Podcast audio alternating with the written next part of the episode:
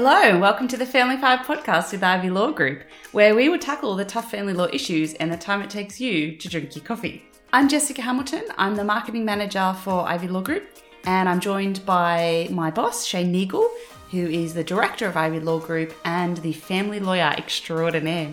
In this podcast, we will take a five in five approach five questions in five minutes. Our aim is to keep the podcast light, easy to understand, and to give you some valuable information to take away with you. All right, and we're back with another episode. How are you today, Shane? I'm really busy, and about you? How are you? Busy too, so busy. so, today, what we're going to be doing is we're going to be talking a little bit more about the role of a forensic accountant in a family law matter. I know in a previous podcast we talked about financial abuse. In this episode, we're going to focus more on what happens when the other party is hiding assets and how that then can be uncovered and how it relates to your family law matter. So, if you suspect that your partner is hiding money from you, what's the first thing that you should do?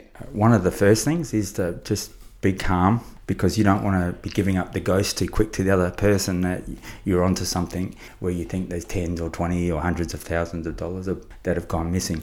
That's the first thing you do. Uh, the second thing is try to collate some evidence uh, of what's going on. And again, sorry, here we are. Come and see a lawyer. So, in family law matters, there's something called financial disclosure, and it's very important. Can you explain to everyone out there, in layman's terms, what this is? So, financial disclosures are kind of unique thing to family law in that parties, if there's a dispute, you're obliged to give up all of your relevant documentation to do with assets and liabilities. And that means giving up normally your last 12 months bank statements of your business or personal account, your last few pay slips, tax returns for the last three years.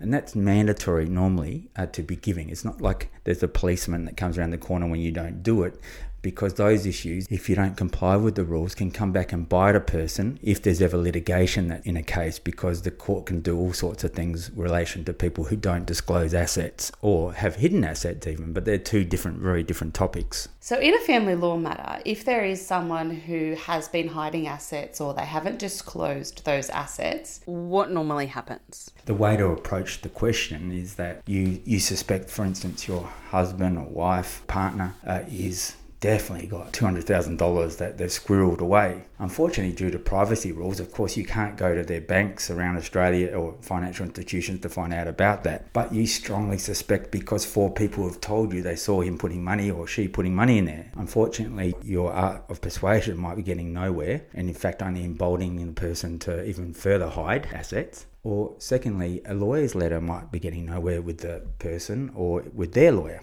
And in circumstances where you have really good evidence, it might be the case that legal proceedings have to be issued and subpoena, that's a formal document, is issued on a bank or somewhere where you think the monies might be. You can't always be guaranteed that you're going to find the location of the bank where it's at. So, your question about when does a forensic accountant come into play, there's three sort of main ways. The first main way is that, for example, a business needs to be valued, and the other person's giving a version of that company without getting an independent expert together, that you might obtain a forensic accountant to look over the financial documents that have been given to you and to locate indiscrepancies. They'd come in where you have a complicated company and trust set up, where there's been multiple transactions and loans and tax issues and obligations that are, haven't been fulfilled. So, do you have any examples to share of outcomes in cases where a forensic accountant was used versus when it wasn't? Yes, we had one really interesting case where the spouse had hidden a transaction virtually in a roundabout way of around about $130 million.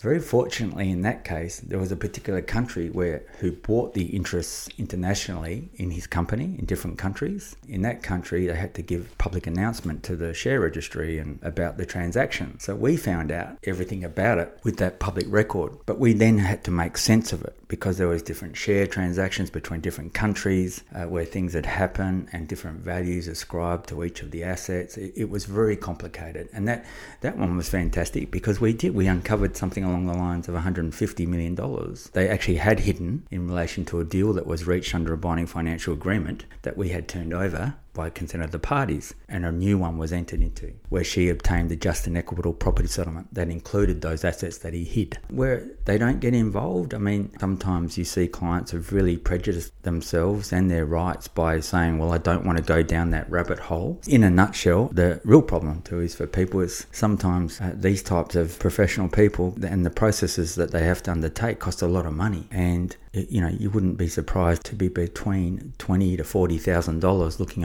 over a couple of companies and some trusts and things. So, what if someone can't afford that? What would they do? It's mostly the case that in these types of situations that there will be some assets that can be claimed against at the end of a matter. So many lawyers will take fees at the end of a matter, uh, but that won't pay for disbursements. Well, the lawyer could give you ideas. You could rely on your local accountant to try to uncover things at a, le- a less expense. Okay, so I think we're at time now. So let's just end with a little bit of a joke. Have you got one for us today, Shane? Uh, when I get to work, Jessica, the first thing I do is hide. Do you know what? Because they say a good worker is hard to find. Boom. Thanks, Shane.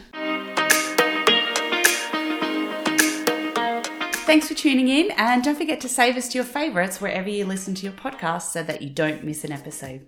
It's important to note that the contents of this podcast are intended as a general guide to the subject matter, and if you are looking for specific advice about your individual circumstances, then we would recommend getting in touch with one of our friendly family lawyers.